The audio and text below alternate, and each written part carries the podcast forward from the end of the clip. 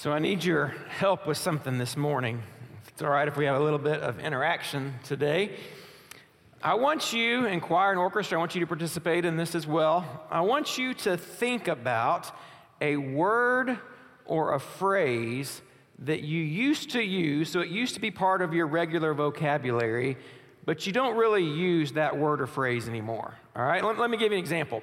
Remember when people used to say, that's the bomb? All right, remember that? Not a good word to say, I know, when we've got a full house in here. Um, but, but I want you to discuss, take 30 seconds and see how many words or phrases that used to be popular that we don't use anymore. All right, so talk to the person next to you and see how many you can come up with in the next few moments.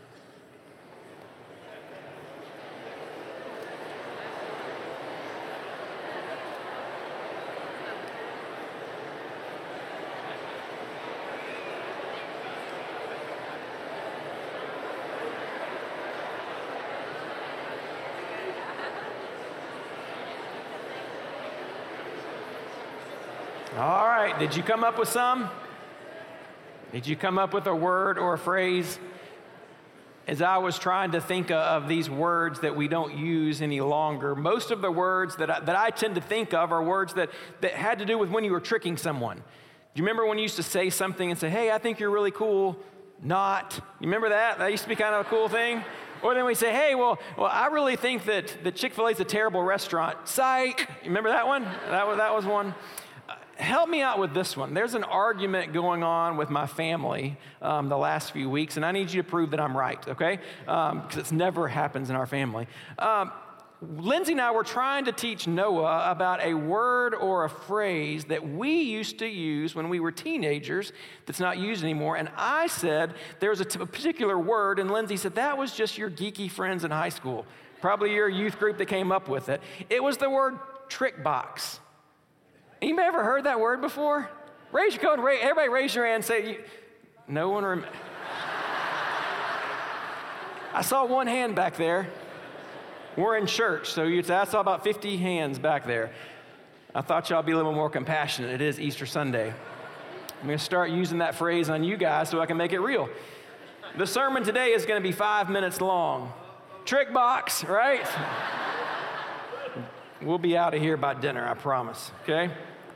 One more word that we used to use, really, I think it was probably in the 80s, but it's kind of come back in style today, is the word radical. Remember that word? We still use it today. And what is it that we're trying to convey if we say that something is radical? It means that it's revolutionary.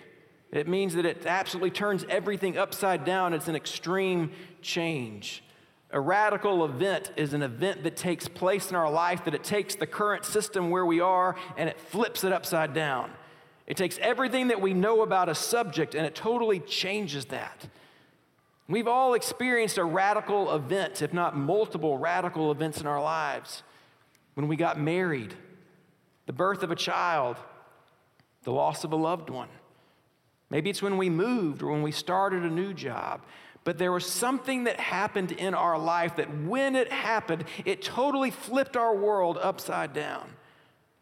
But, friends, I'm here to tell you this morning that there is nothing that brought more radical or extreme change to the world than the event that we are celebrating this morning, and that is the resurrection of Jesus Christ from the dead.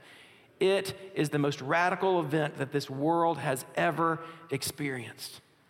The Apostle Paul, when he was talking to the Corinthian church, he said this He says, And if Christ has not been raised, then your faith is useless and you are still guilty of your sins. That's how radical the resurrection is. If it didn't happen, we're still dead in our sins. If the resurrection didn't happen, if we're worshiping a dead Savior this morning, then more than anything, what we as followers of Jesus believe about God, what we believe about Jesus, what we believe about salvation, it is empty and meaningless. But praise God, the resurrection is true today. And we're going to study about that this morning. So if you have your Bibles, I'd love for you to turn with me to John chapter 20. If you don't have a Bible and you're in the sanctuary, there's one in front of you. For the rest of us, the, the, words will be on the screen, so it's quite all right. We're going to read about what happened on that resurrection Sunday morning. We know that the bottom line is that the resurrection of Jesus, it changes everything. Let's read from God's word how this occurred. And we'll start at John chapter 20. I'll be, uh, excuse me, I'm actually going to begin it in chapter 19, verse 38, and we'll read um, through 20, verse 10. It says, After these things, Joseph of Arimathea, who was a disciple of Jesus, but secretly for fear of the Jews, asked Pilate that he might take away the body of Jesus. And Pilate gave him permission. So he came and took away his body. Nicodemus also, who earlier had come to Jesus by night, came, by, uh, came bringing a mixture of myrrh and aloes, about 75 pounds in weight. So they took the body of Jesus and bound it in linen cloths with the spices, as is the burial custom of the Jews. Now, in the place where he was crucified, there was a garden, and in the garden, a new tomb in which no one had yet been laid. So, because of the Jewish day of preparation, since the tomb was close at hand, they laid Jesus there. Chapter 20, verse 1. Now, on the first day of the week, Mary Magdalene came to the tomb early while it was still dark and saw that the stone had been taken away from the tomb.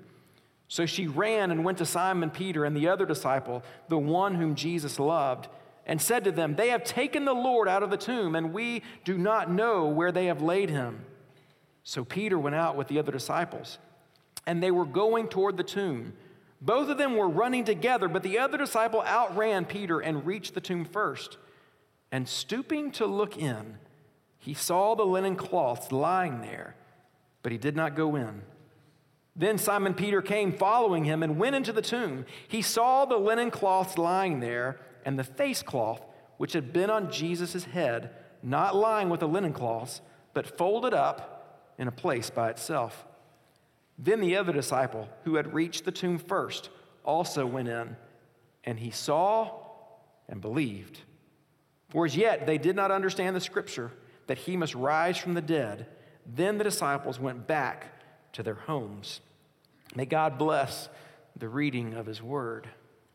I love the fact that John, who is the author of this book, that he includes the names of Joseph of Arimathea and Nicodemus. He said that they were there in a public fashion identifying with Jesus. We know that Joseph of Arimathea, that he had been, according to scripture, he had been what they called a secret disciple. But now, when Jesus is being laid down and he's being put in the tomb, he's there identifying with Jesus in a very public fashion. And then we've heard the story of Nicodemus. Nicodemus is famous from chapter 3. Most of us at least know if we don't have memorized John 3:16. Nicodemus was a smart, intelligent, religious, respected leader. In fact, Jesus called him the teacher of Israel. And Jesus has this conversation with Nicodemus in chapter 3, explaining to him here's what it takes to have eternal life, here's what salvation means. But Nicodemus leaves unconvinced. He doesn't make a commitment to follow Jesus at that time. But here we see Nicodemus at the end of Jesus' life publicly identifying here with Jesus. Now, by publicly identifying with, with Jesus, both Nicodemus and Joseph of Arimathea, they knew that there was potentially great danger in identifying with Jesus. After all, what did they just do to Jesus? They crucified him. They murdered him for what? For rebellion for blasphemy. And now they are saying, This is the man that we follow. He is the one that we believe. But the question that I have as I read through that passage is what must have taken place in their lives for Joseph of Arimathea and Nicodemus, who were private, silent, behind the scenes followers of Jesus, to now they are willing to be upfront and to publicly identify with Jesus? Well, I think you have to go back to Jesus' words as he was making his way on Palm Sunday into the triumphal entry. If you were here with us last Sunday, it's a, a, verse that we looked at. It's in John chapter 12, verse 24, when Jesus said this on the day that he made his way into Jerusalem. John 12, 24 says, Truly, truly, I say to you, unless a grain of wheat falls into the earth and dies, it remains alone. But if it dies, it bears much fruit. See, Joseph and Nicodemus, they are the first fruits of the graced harvest that will occur after Jesus' death. And another thing that I find interesting as we read in this passage is that as, as John and as Peter, as they enter into the tomb, Did you notice how great of detail that John gives about the grave clothes? He goes into great detail. Look at verses 6 and 7 again. I want you to look at how John describes the grave clothes here. Says, Then Simon Peter came, following him, and went into the tomb. He saw the linen cloths lying there, and the face cloth which had been on Jesus' head, not lying with the linen cloths, but folded up in a place by itself. You say, okay, Blake, I get it. The linen cloths were there. What, what's the big deal? Well, friends, to understand the significance of what John is trying to convey when he's writing this, you've got to understand a little bit about Hebrew culture and tradition that was going on during Jesus' day. See, the, the, Hebrew tradition was that a master, when he was being fed, that a servant would come and he would meticulously set the table for his master. When everything was set perfectly, the, the servant would then go in the background where he couldn't be seen while the master would eat his food. At any point, if, when the master was done, he would take his napkin, he would wipe his hands and his face, and then if he wadded up the napkin and he put it on the table, that was a sign for the servant that I'm done. You can now come, you can take my plate because I'm finished.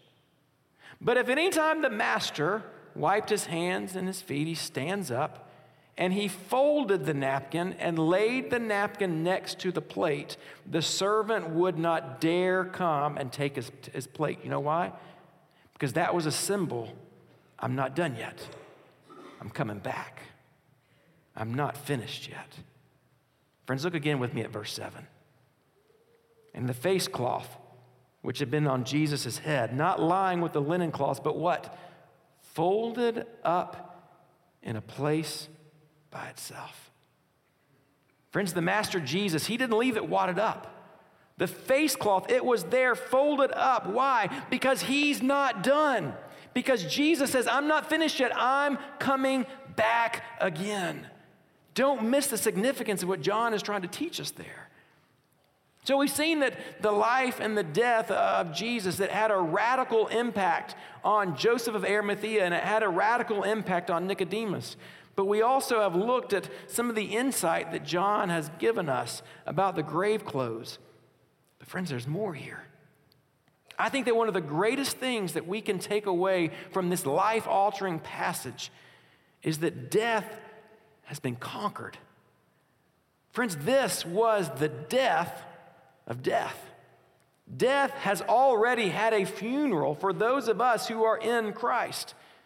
See, before the resurrection, People in Jesus' day, they would walk around fearful, not sure what was going to happen after death. They knew that death could strike just like it can today at any moment. But what Jesus did here was he disarmed death. He showed us what awaits those of us who are his once we pass away from this life. The author of Hebrews he goes as far as to, as to tell us that Jesus' death, it destroyed the one who has the power of death, Satan himself. Look at Hebrews chapter 2, verse 14. It says, Through death, he might destroy the one who has the power of death, that is, the devil. Now, let me be honest with you for just a moment. I know this won't make me the most um, beloved pastor in the city, and that's okay because it's the truth. The truth is, we're all aging. Every day when you wake up, you are one day closer to your death than you were on the day before. Now, we can try to buy products, we can have surgeries to make us look like we're not aging. We can do the anti aging cream, whatever we want to do, but the truth is, we are all going to die. 100% certainty that is going to happen in our lives. But what concerns me here is how many people are literally terrified of death. Now, hear me on this. I'm not saying that any of us should long for, we can't wait or that we're excited about dying. But the good news that's found here in this passage is that because Jesus conquered death, we can live not just for this life, but we live for the next life, for our eternal life. Our hope as believers, our hope as followers of Jesus Christ is not found in anything that this world can provide. Our hope is found in heaven. My question is when are we, as followers of Jesus, going to start living like we believe that? When are we going to stop trusting in the things of this earth for our happiness and instead say we are living, we are longing for a greater day when all will be made right, when we will be one with our Lord and Savior, Jesus Christ? The Apostle Paul put it this way If then you have been raised with Christ, seek the things that are above, where Christ is seated at the right hand of God. Set your minds on things that are above, not on things that are on earth. So many people today are trying to find happiness in things, stuff. But, friends, if you're a follower of Jesus, if you have trusted him for your salvation, then you know that Christianity, it's all about giving up our stuff in order to pursue, in order to find true joy, true happiness, true contentment in Jesus and Jesus alone. Friends, stop trying to find true happiness in this world. It will only leave you disappointed. It will only leave you wanting more. You're never going to have enough things that are finally going to make you happy in this life. And instead, we are to start living for the things that are unseen. Church, because Jesus conquered death, death no longer has a claim on us. We are free to live for things that will last. We are free to live for eternity. So let, us keep reading here in John chapter 20. I'm going to start in verse 11 where we left off. It says, But Mary stood weeping outside the tomb. And as she wept, she stood to look into the tomb. And she saw two angels in white sitting where the body of Jesus had lain, one at the head and one at the feet. They said to her, Woman, why are you weeping? She said to them, They have taken my Lord, and I do not know where they have laid him. Having said this, she turned around and saw Jesus standing, but she didn't know it was Jesus. Jesus said to her, Woman, why are you weeping? Whom are you seeking? Supposing him to be the gardener, she said to him, Sir, if you have carried him away, tell me where you have laid him, and I will take him away. Jesus said to her, One word, Mary. She turned and she said to him in Aramaic, Rabboni, which means teacher. Jesus said to her, Do not cling to me, for I have not yet ascended to the Father. But go to my brothers and say to them, I am ascending to my Father and your Father, to my God and your God. Mary Magdalene went and announced to the disciples, I have seen the Lord, and that he said these things to her. Do you know this is the only time in John's gospel that Jesus refers to God as my Father and your Father? This is also the only time in the Gospel of John where Jesus refers to the disciples as his brothers. Why is that important? It's important because when Jesus rises from the dead, the position of the disciples is radically changed. Now they are his family members. See, Jesus' sacrifice for their sins, his resurrection, along with their trust in him for salvation, it took them and it turned them into a family where now God is their father and Jesus is their brother. Church family, listen to me. It's only when God does a work in our hearts, it's only when we call out to Jesus as our Lord and our Savior. That and that alone is when we become a child, a child of God. Not everyone has this relationship. In the first chapter of John, John makes this extremely clear.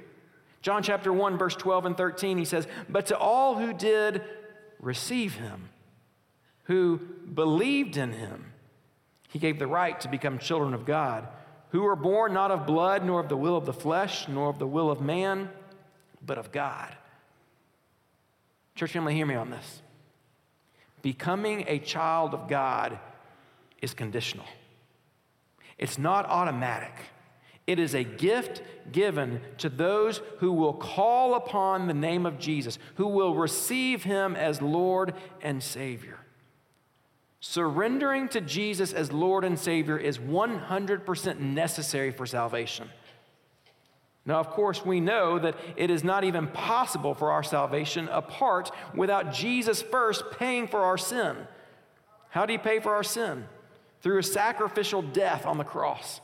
And that death was an acceptable offering, accepted by God, so that we could be forgiven. Friend, if you don't hear anything else I say this morning, don't miss this. We don't become God's children based on what we do. No. We become a child of God based on what Jesus has accomplished for us on our behalf. Our confidence and our standing before God, it's not based on our actions or lack thereof. And friends, we should be thankful for that because we fail miserably to keep the commands and keep the law of God's commands. But our confidence and our standing before God is that in my place, condemned he stood, sealed my pardon with what? With his blood. That is the confidence that we have as followers of Jesus. Because God accepted Jesus' gift of atonement, it is that gift, it is by that fact that God accepts those of us who will call out to Him and say, Lord, I'm trusting you, I'm asking you to forgive me of my sins, and I want to follow you as my Lord and Savior. Without the resurrection, there is no gospel. And the gospel is good news. And the best part of the good news, friends, is that Jesus won. Period we know the end of the story. As we sang a few minutes ago, death was arrested and my life began. Eternal life is ours for those who have placed their hope and trust in Jesus. But I don't want to end the message here just talking about the events that took place on that Resurrection Sunday morning. I want to make sure that beyond a shadow of a doubt that every single person here in the sanctuary and listening in the rock, that you don't leave here without knowing exactly what it takes to obtain this salvation that is only made possible because of the death and resurrection of Jesus Christ. Chances are we live in the South. You've heard the story before. You've heard stories about Jesus and what a great teacher he was and the miracles that he performed, and he was a great example for us. And you know that he was born, that he died on the cross, and that he came back to life again. But my fear is that we stop there. We stop with just head knowledge and understanding what happened, but we don't continue reading in John chapter 20 to see that Jesus tells us exactly what it takes to receive eternal life. One of my favorite verses in all of Scripture comes from John chapter 20, verse 31, where it says, But these are written so that you may believe that Jesus is the Christ, the Son of God, and that by believing you may have life in His name. Please hear me on this. Don't zone out. I'm almost finished, I promise. Believing is not just wishing. Believing is not just saying, I understand or I hope. It's not like saying, Well, I believe that my friend's going to tell me the truth. I believe that my team is going to win. No, no, no, no. no. Genuine belief includes two things genuine belief includes confession and commitment. What do we need to confess? First, we need to confess our sins. You cannot become a child of God unless you first admit your need for forgiveness. You call out to Him and say, God, I ask you to forgive me for all the mistakes that I have, have, have done that have caused me to earn eternal separation from you. But confession goes further. If we are to be, be a, a child, a son, a daughter of God, we must confess that Jesus is the Messiah, that He is the promised Savior that was prophesied about all throughout the Old Testament. We must confess that Jesus is God's Son. Hear me on this. He's not just some great teacher, He's not just an example, He's not just a philosopher. He is God, period. We must confess that Jesus rose from the dead. You cannot be a child of God if you deny the resurrection. So that's what we must confess if we are to be a child of God, but what is it that we must commit to if we are to have this relationship? We must commit first to a, notice this next word, a relationship with Jesus. We commit to this relationship with Him, and then we make a decision that we are going to embrace the teachings of Jesus, even if it's not what we like, even if it's not what the world says, even if it's going against culture, that we are going to follow Him because if He's God, then I don't care what else the world says. He's God, He gets to make up the rules, and I'm going to live by His rules. Thomas, who's often referred to as doubting Thomas, he's our example here. He's our example of this confession and commitment to follow Jesus. Listen to the short confession and commitment that he makes after he sees Jesus alive for the very first time. John 20, 28. Thomas answered him, My Lord and my God. Let me ask you, each person in the sanctuary and on the rock, can you say, like Thomas, Jesus, you are my Lord, you are my God? I'm not asking if he's Lord and God. He doesn't need your approval for that. He already is. I'm asking, is he your Lord? Is he your God? See, if you're here this morning, you say, Well, I believe, I know that, that God, that Jesus is God's Son. I know that he died on the cross, he, he came back to life, and I believe he's coming back again. Listen, you may know that, but that doesn't make you a Christian.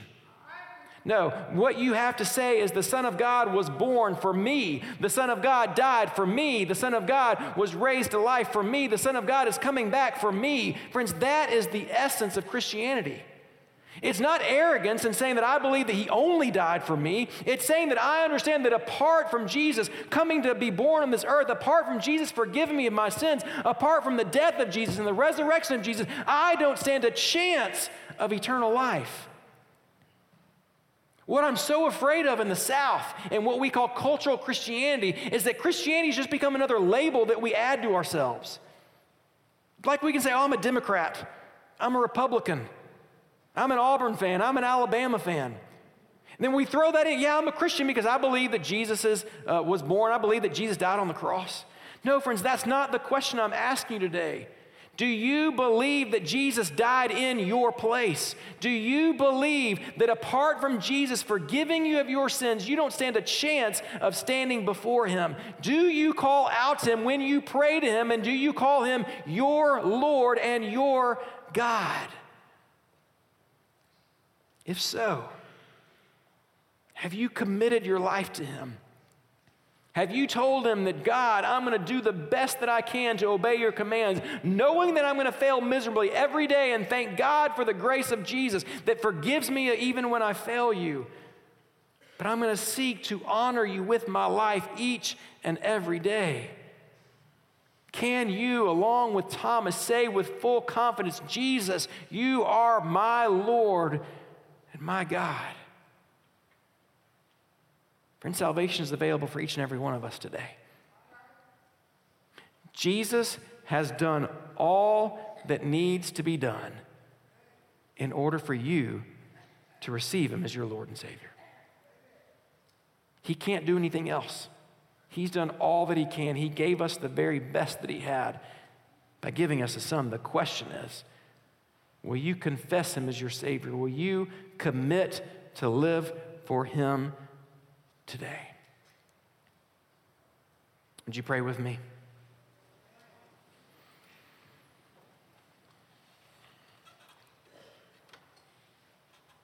Dear Heavenly Father, we humbly come before you today. And we thank you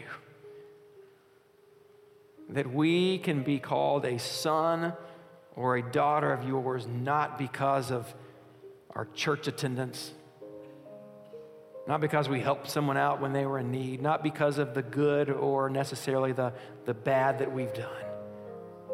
But we thank you that the blood of Jesus is enough. We thank you that the sacrifice of your Son gives us the opportunity to confess you as Savior and to trust you and to ask you to come into our life so that we might have forgiveness, that we might inherit eternal life. It's a free gift, but we know it wasn't cheap.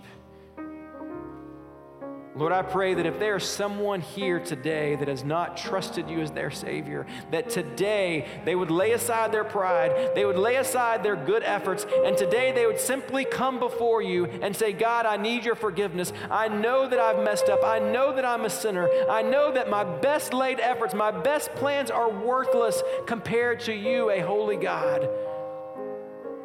But I thank you for making the price, for paying the debt that I owed with, the, son, with the, the blood of your Son, Jesus Christ. And today, the best that I know how, I ask Jesus to come into my life, to forgive me of my sins. And I trust him and I ask him to be my Lord and my Savior.